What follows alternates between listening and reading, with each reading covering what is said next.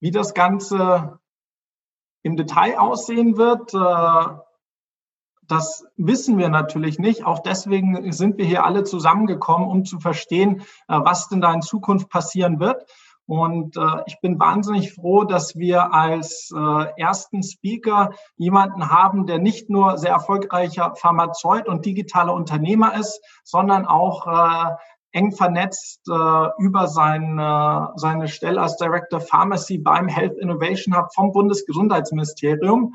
Die Rede ist natürlich von äh, einem der deutschen Star-Apotheker, von Ralf König, der uns jetzt äh, äh, einige Insights bringen wird, was gerade ähm, aus seiner Sicht äh, im deutschen Apothekenmarkt passiert und äh, ähm, natürlich auch die Perspektive aus dem HIH, äh, was das für die Zukunft bedeutet. Ralf, ich freue mich wahnsinnig, äh, dass du dabei bist und äh, Bühne frei für dich. Dankeschön. Hallo erstmal an alle. Schön, dass das heute klappt in dieser doch anderen Form, als wir es üblicherweise gewohnt sind. Aber auch das ist ein Learning, glaube ich, dass vieles digitaler in Zukunft ablaufen kann. Oh, ich sehe jetzt immer über die 100 Teilnehmer sehr gut. Das habt, habt ihr hingekriegt. Die Teilnehmerzahl steigt. Sehr schön. Ich bin auch total begeistert, wie der Fabian das hingekriegt hat, seinen Hairstyle so zu halten. ähm, ich gehe gerade eher in Richtung Tennisbild von dir, wenn auch die Haare nicht mehr so viel sind, aber sie werden deutlich länger und freue mich jetzt, dass wir ähm, ein bisschen uns austauschen können, wenn auch das Austauschen schwieriger ist, aber ein bisschen diskutieren heute, können heute über die Auswirkungen von Corona. Ich will das auch gar nicht bei mir auf den Apothekenmarkt alleine machen, sondern ein bisschen, was tut sich eigentlich in diesen nur zwei Monaten, müssen wir sagen, im Gesundheitsmarkt, äh, was wir uns vielleicht ähm, nie hätten vorstellen können als Veränderung allein in den nächsten fünf Jahren. Und dazu werde ich jetzt auch mal meinen Bildschirm teilen. Ich denke, das sollte gleich klappen. So. So. Jetzt solltet ihr eigentlich alle meinen äh, Bildschirm sehen. Das tun wir jetzt da mal weg. So. Gut. Ähm, der Health Innovation Hub wenn ich das noch hier weitermachen könnte, ähm, ist gegründet worden von unserem Gesundheitsminister Jens Spahn genau vor einem Jahr. Denn er hat gesagt, was wir verändern wollen, müssen wir zuerst verstehen. Diese ersten zwei Folien habe ich auch beim ähm, Kooperationsgipfel schon ähm, gezeigt, denn ich denke, die sind wichtig als Hintergrund, warum es den Hub überhaupt gibt. Und der Ansatz, den er hier hat, den halte ich auch für sehr, sehr lobenswert. Den sollten sich doch einige Politiker, denke ich, ähm, äh, auch mal an die Wand schreiben. Was ist der Hub? Der Hub ähm, sind zwölf ähm, operativ erfahrene, also aus der Praxis kommende und nicht aus der Politik oder sonstigen Verbänden, sondern aus der Praxis kommende ähm, sogenannte Experten. Ähm, wir sind sehr, sehr gemischt. Wir haben Ethiker dabei, wir haben Big äh, Data, also äh, ITler dabei, wir haben aus der Praxis Mediziner dabei, wir haben Interoperabilitätsspezialisten, und wir haben ehemalige CEOs von Kliniken dabei. Wir haben mit dem Jörg Debertin als Leiter einen sehr, sehr ähm, ja, bekannten, weltweit bekannten Mann für Technologie. Er war, ähm, er ist eigentlich Radiologe und war derjenige, der am Krankenhaus in Eppendorf, an der Uniklinik in Hamburg, dieses Krankenhaus als erstes Krankenhaus vor über zehn Jahren schon komplett digitalisiert und papierlos ähm, gemacht hat. Er war danach zum Beispiel auch noch ähm, CTO von General Electric im Gesundheitsbereich. Also sicherlich jemand, der weltweite Expertise mitbringt und auch die Connections dazu. Und es macht sehr, sehr viel Spaß, in diesem äh, gemischten Team zu arbeiten. Ich darf seit, seit September dabei sein und zurzeit natürlich auch aus dem Homeoffice in Nürnberg oder aus den Apotheken heraus, denn gleichzeitig darf ich auch noch vier Apotheken hier in Nürnberg betreiben. Was sollen wir sein? Wir sind einmal Think Tank, und wir sind Trüffelschweine, wie Jens Spahn sagt, wobei Trüffelschweine sich einmal darauf bezieht, dass wir, wie jetzt gerade in Corona, sehr, sehr wichtig ähm, Startups und Anwendungen finden sollen, die geeignet sind, äh, als Lösung zu äh, dienen. Auf der anderen Seite sollen wir uns auch wirklich mit dem BMG reiben und das tun wir auch. Ähm, jeder, der mich kennt, weiß, dass ich definitiv kein Ja-Sager bin und es ist keiner von uns. Wir sind unabhängig und praktisch alle nicht führbar. Und das in diesem Haufen zusammen ähm, ist das wie ein freies Radikal, das dazu führt, dass wir dem BMG da immer auch Freude bereiten und ähm, ja unsere Meinung da schon auch äh, kundtun. Wir sind auf der einen Seite ähm, Sprachrohr des BMG, wenn es darum geht, ähm, den Markt mitzunehmen. Gerade beim DV, äh, DVG-Gesetz war es ein sehr wichtiger Punkt, die Startups einmal zu hören und ihnen zu sagen, um was geht es bei der App auf Rezept und auf der anderen Seite, um die Anforderungen der Startup-Szene wieder ins BMG zu transformieren.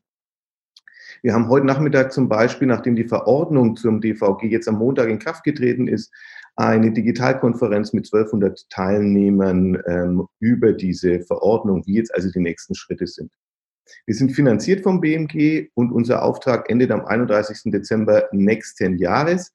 Das ist sehr gut so, weil wir haben weder Vergangenheit noch Zukunft und das macht sehr viel einfacher, mit Institutionen zu sprechen, weil sonst äh, würden viele denken, wir wollen an ihrem Stuhl sägen und so weiß jeder, wir sind eh bald wieder weg.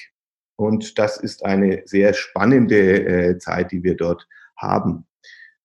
Jörg Debertin hat als Spruch geprägt, Digitalisierung darf kein Selbstzweck sein. Und so haben wir jetzt, glaube ich, während der Corona-Phase schon sehr viele praktische Anwendungen mitgekriegt, ähm, die wir vorher gar noch nicht kannten und vermisst haben. Zum Beispiel den Toilettenpapierkalkulator, der ähm, es vielen, glaube ich, erleichtert hat, ihren Keller ähm, äh, mit Toilettenpapier vollzustapeln.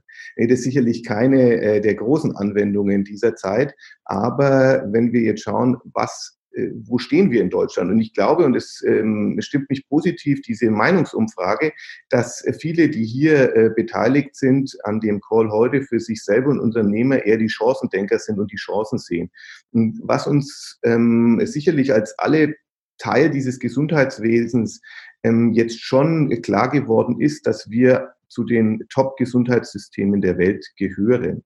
Das ist etwas, ähm, wo wir uns ja immer wieder Prügel einhandeln mussten, dass wir zu teuer sind, zu ineffizient und andere Länder das doch viel besser können. Und sie da, wenn eine wirkliche Krise kommt, ähm, dann sind wir da, wo wir, denke ich, auch schon lange hingehören, nämlich sehr, sehr weit vorne. Wir haben wie kaum ein anderes Land der Welt, das freiheitlich organisiert ist, dieses, äh, diese Krise bisher gesundheitlich überstanden durch die Kapazitäten, die wir haben und die, ähm, die Ausgestaltung unseres Gesundheitssystems. Und ich glaube, das ist etwas, was, wenn es auch in Deutschland noch nicht so ankommt, das tun wir uns Deutsche ja immer schwer, was im Ausland auch für den Standort Deutschland langfristig ein neues Skill ist, das zeigt, Mensch, Gesundheitsversorgung ist auch wahrscheinlich ein Standortfaktor für die Zukunft.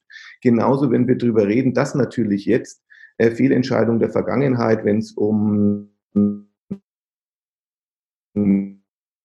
äh, ja, um Herstellung von äh, wichtigen, essentiellen auch wieder zurückfließen wird, glaube ich, wird Deutschland hier ähm, auf lange Sicht auch als Gewinner hervorgehen können was wir uns nicht hätten vorstellen können, was gestern äh, verkündet wurde um 15 Uhr. Ähm, Rabattverträge sind praktisch komplett ausgesetzt. Es gibt einen bezahlten Botendienst für 5 Euro netto pro Lieferort. Ähm, wir haben weitreichende Möglichkeiten, die Apothekenbetriebsordnung außer Kraft äh, zu setzen. Leider ist die engere Zusammenarbeit in diesem Bereich zwischen Arzt und Apotheker irgendwie rausgefallen aus dem Entwurf. Ähm, warum musste ich noch klären? Aber äh, da findet pragmatisch sehr, sehr viel vor Ort statt. Und ich glaube, es zeigt sich jetzt, wer ist Verwalter seines Unternehmens oder wer nimmt es in die Hand.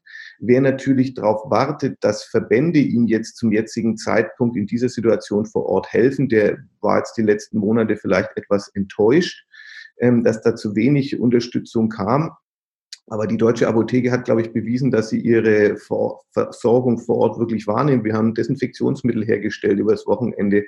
Ähm, es, es, wurde sehr viel getan und wir haben ähm, jetzt ähm, bei uns vor Ort eben die äh, Aktion gestartet, dass wir schon seit zwei Wochen äh, sagen, bleibt zu Hause, wir organisieren das mit dem Rezept und der Medizin, um eben auch dazu sagen, ihr braucht keine Versandapotheke, wir machen das äh, lokal auch. Aber da zeigt sich, glaube ich, in der Krise schon, welche Apotheker und nicht nur Apotheker, sondern auch die Mittelständler, ähm, die hier die Möglichkeit haben, da haben wir gleich dann auch noch ein Beispiel, flexibel zu reagieren, nachher auch Gewinner ähm, sein können von so einer ähm, Krise. Digitalisierung, kann man ein System in nur zwei Monaten verändern? Das ist eine Fragestellung, die jeder mit Nein beantwortet hätte, der das deutsche Gesundheitssystem kennt. Denn wenn wir sagen, es hat eigentlich 2019 keine Telemedizin in Deutschland in der Breite gegeben, jedenfalls nicht von den Anwendern, die eigentlich am Gesundheitssystem teilnehmen, das heißt die normalen Arztpraxen oder ähm, andere Leistungserbringer, dann muss man sagen, ist 2020 Telemedizin zur Realität geworden. Und das alleine ist etwas, was für uns im Hub absolut unvorstellbar war. Wir durften uns da auch äh, mit einbringen und ich zeige jetzt die Zahlen von einem sehr flexiblen kleinen Anbieter von Arztsystemen in Deutschland, von der Firma Red aus München. Ich weiß nicht, ob der Herr Brüggemann heute auch mit dem, äh, hier dabei ist. Ähm, es zeigt eben, dass es nicht immer nur um die Größe geht, um die Flexibilität, ähm, wie man Anwendungen gestaltet und an den Markt bringt. Und ähm, hier sehen wir, was hat sich getan bei Videosprechstunde? Und ähm, diese 30.305 bedeutet nicht, dass das Videokonferenzen waren mit Patienten, sondern das sind Ärzte, die überhaupt ähm, hier Videosprechstunden sich bei der KV haben genehmigen lassen als abrechenbares Tool und die diese jetzt äh, durchführen und anbieten.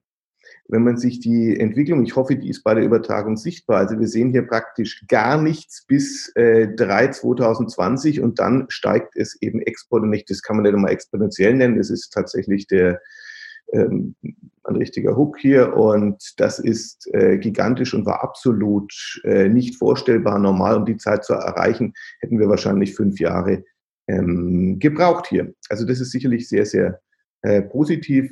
Damit ist Red unserer Meinung nach Marktführer. Die Compute Group als, als Marktführer eigentlich liegt, glaube ich, bei so etwas 24.000, 25.000 äh, Ärzten, die hier dabei sind. Es gibt ja eine ganze Zahl von äh, zugelassenen, von der KBV zugelassenen Systemen. Und jetzt kommen wir zu der Anzahl der durchgeführten Videosprechstunden. Und hier haben wir die Zahl der halben Million alleine beim Anbieter Red überschritten. Unvorstellbar äh, noch letztes Jahr gewesen. Es sind also schon positive äh, Aspekte, die wir hier äh, mitnehmen können. Aber Telemedizin hat auch in anderen Formen äh, zugeschlagen. Wir hatten im Februar schon am Kooperationsgipfel die Zusammenarbeit zwischen Sava und Kormay Apo. Ähm, wir haben auf der anderen Seite die starke äh, Bewerbung von Kombinationen von Doc Morris hier mit Krü oder von der Teleklinik mit Apotheken. Also diese Kombinationen werden ähm, immer stärker zutage treten. Und ich hoffe, dass die, die Kommunikation zwischen ähm, ja, Ärzten und Apothekern sich durch die Corona-Krise auch ändert. So wie ähm, der Herr Drosten auch sagt, dass es auch weltweit einen ganz anderen Austausch, eine ganz andere Offenheit und Kommunikation der Forscher untereinander gibt, so hoffe ich, dass das auch für unsere Berufsgruppen zu einer ganz anderen Kultur und Kommunikation führen wird.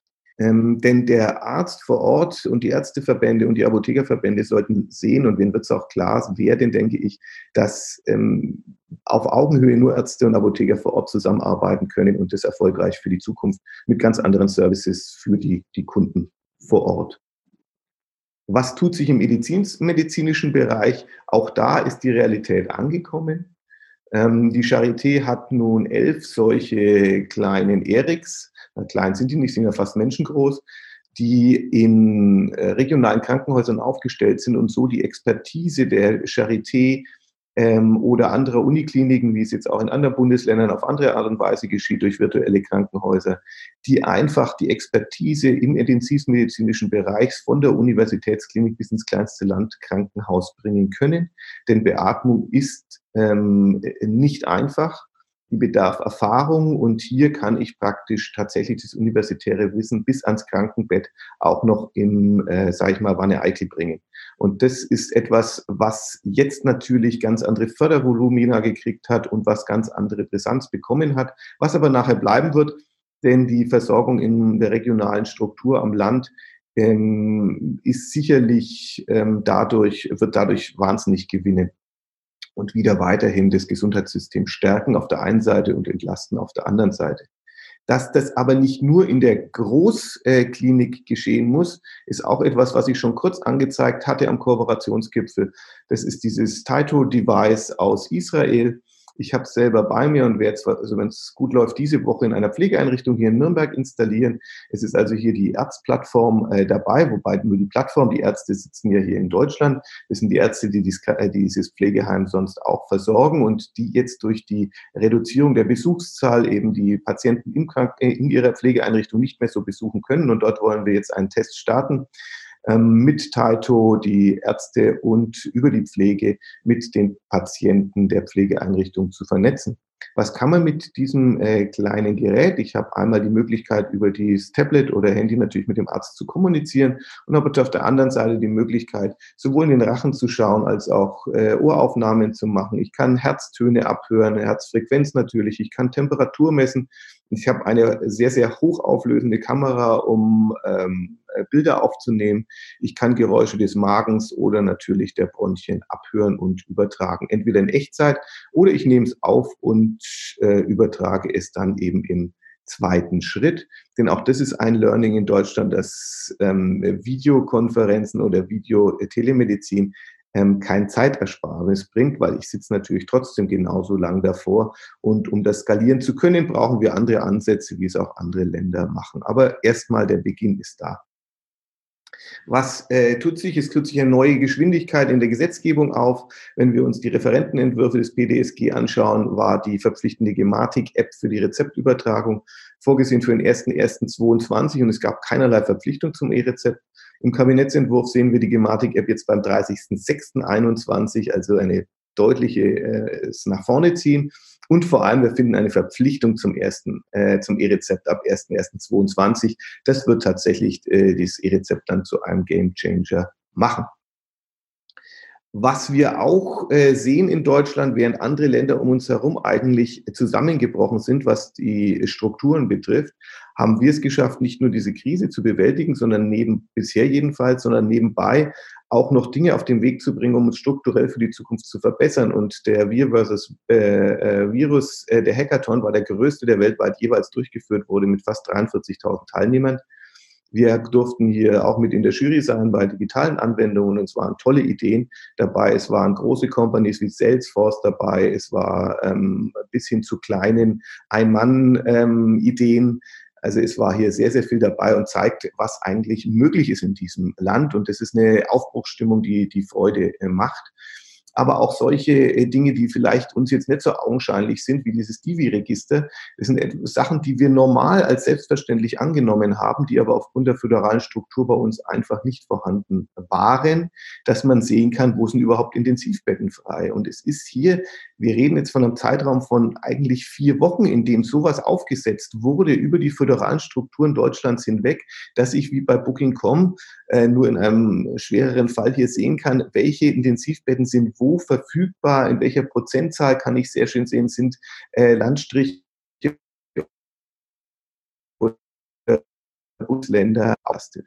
Das ist etwas, was äh, als Vernetzung jetzt hier mit Divi, das man sieht, das ist die Version 1.0 erst, äh, funktioniert in dieser kurzen Zeit jetzt. Es kommt als nächstes die Vernetzung der ähm, großen Ärztelabore zusammen mit den Gesundheitsämtern, mit den 400 Gesundheitsämtern in Deutschland, die untereinander vernetzt werden, die mit dem RKI vernetzt werden. Und das alles in einer Zeitgeschwindigkeit, die wir nicht für möglich gehalten haben.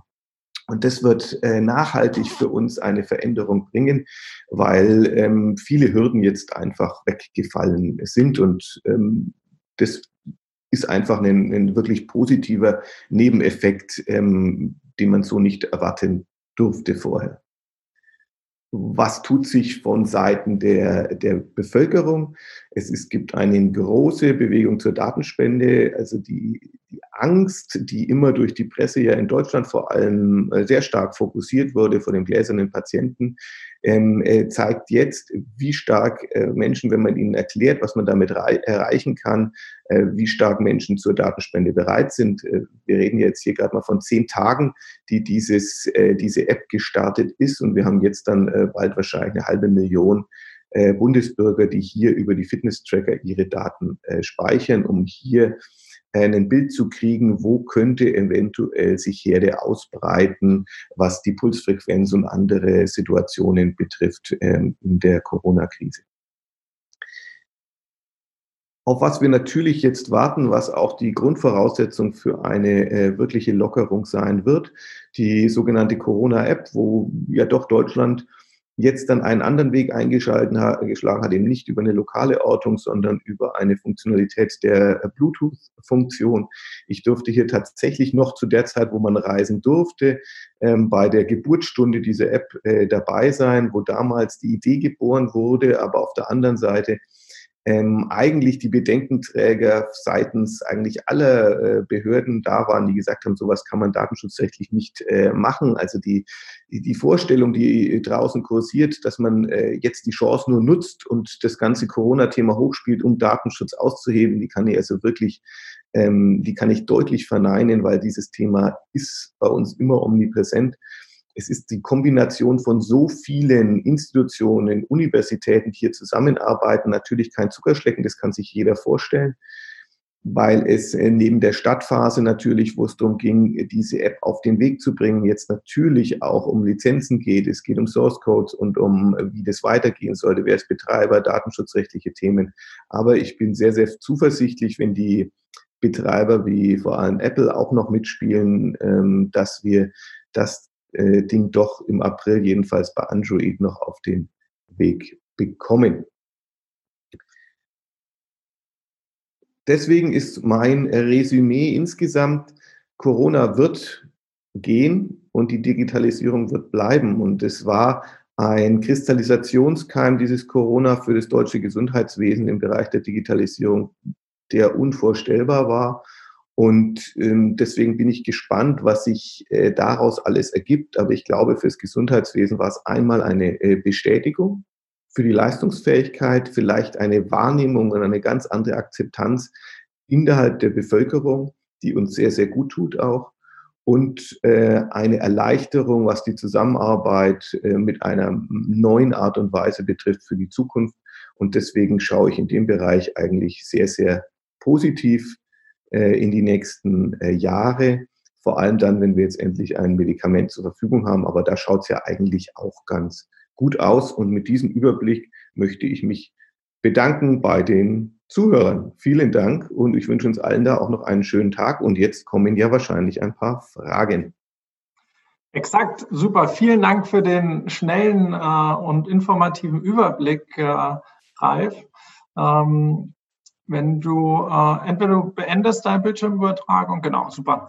Ähm, wir haben einige spannende Fragen. Äh, die erste ist, äh, wie ist denn deine Prognose für den Apothekenmarkt äh, 2025?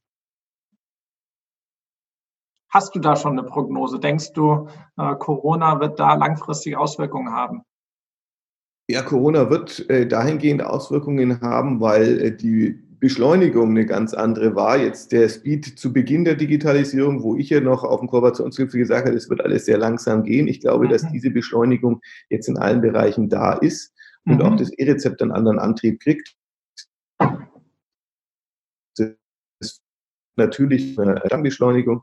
Ich glaube, ähm, dass wir jetzt natürlich einen anderen Umgang haben werden, wenn die Rabattverträge wieder in Kraft kommen, dass man über den Sinn, die Sinnhaftigkeit und vielleicht den volkswirtschaftlichen Nutzen jetzt anders denkt, nachdem das jetzt erstmal auf Null gesetzt wurde, dass sich eine große Chance drin, gerade auch in der Diskussion, das geht nicht von heute auf morgen, äh, sinnvolle Infrastrukturen wieder zurück nach Europa zu bringen. Also das wird eine Veränderung bringen. Nichtsdestoweniger muss uns klar sein, nach Ende von Corona sind die Kassen leer.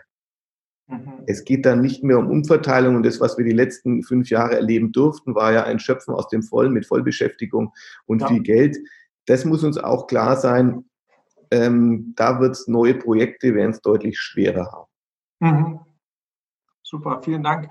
Wie siehst du denn äh, das in Zukunft? Wie viele äh, Patienten werden telemedizinische Leistungen tatsächlich in Anspruch nehmen, auch nach Corona?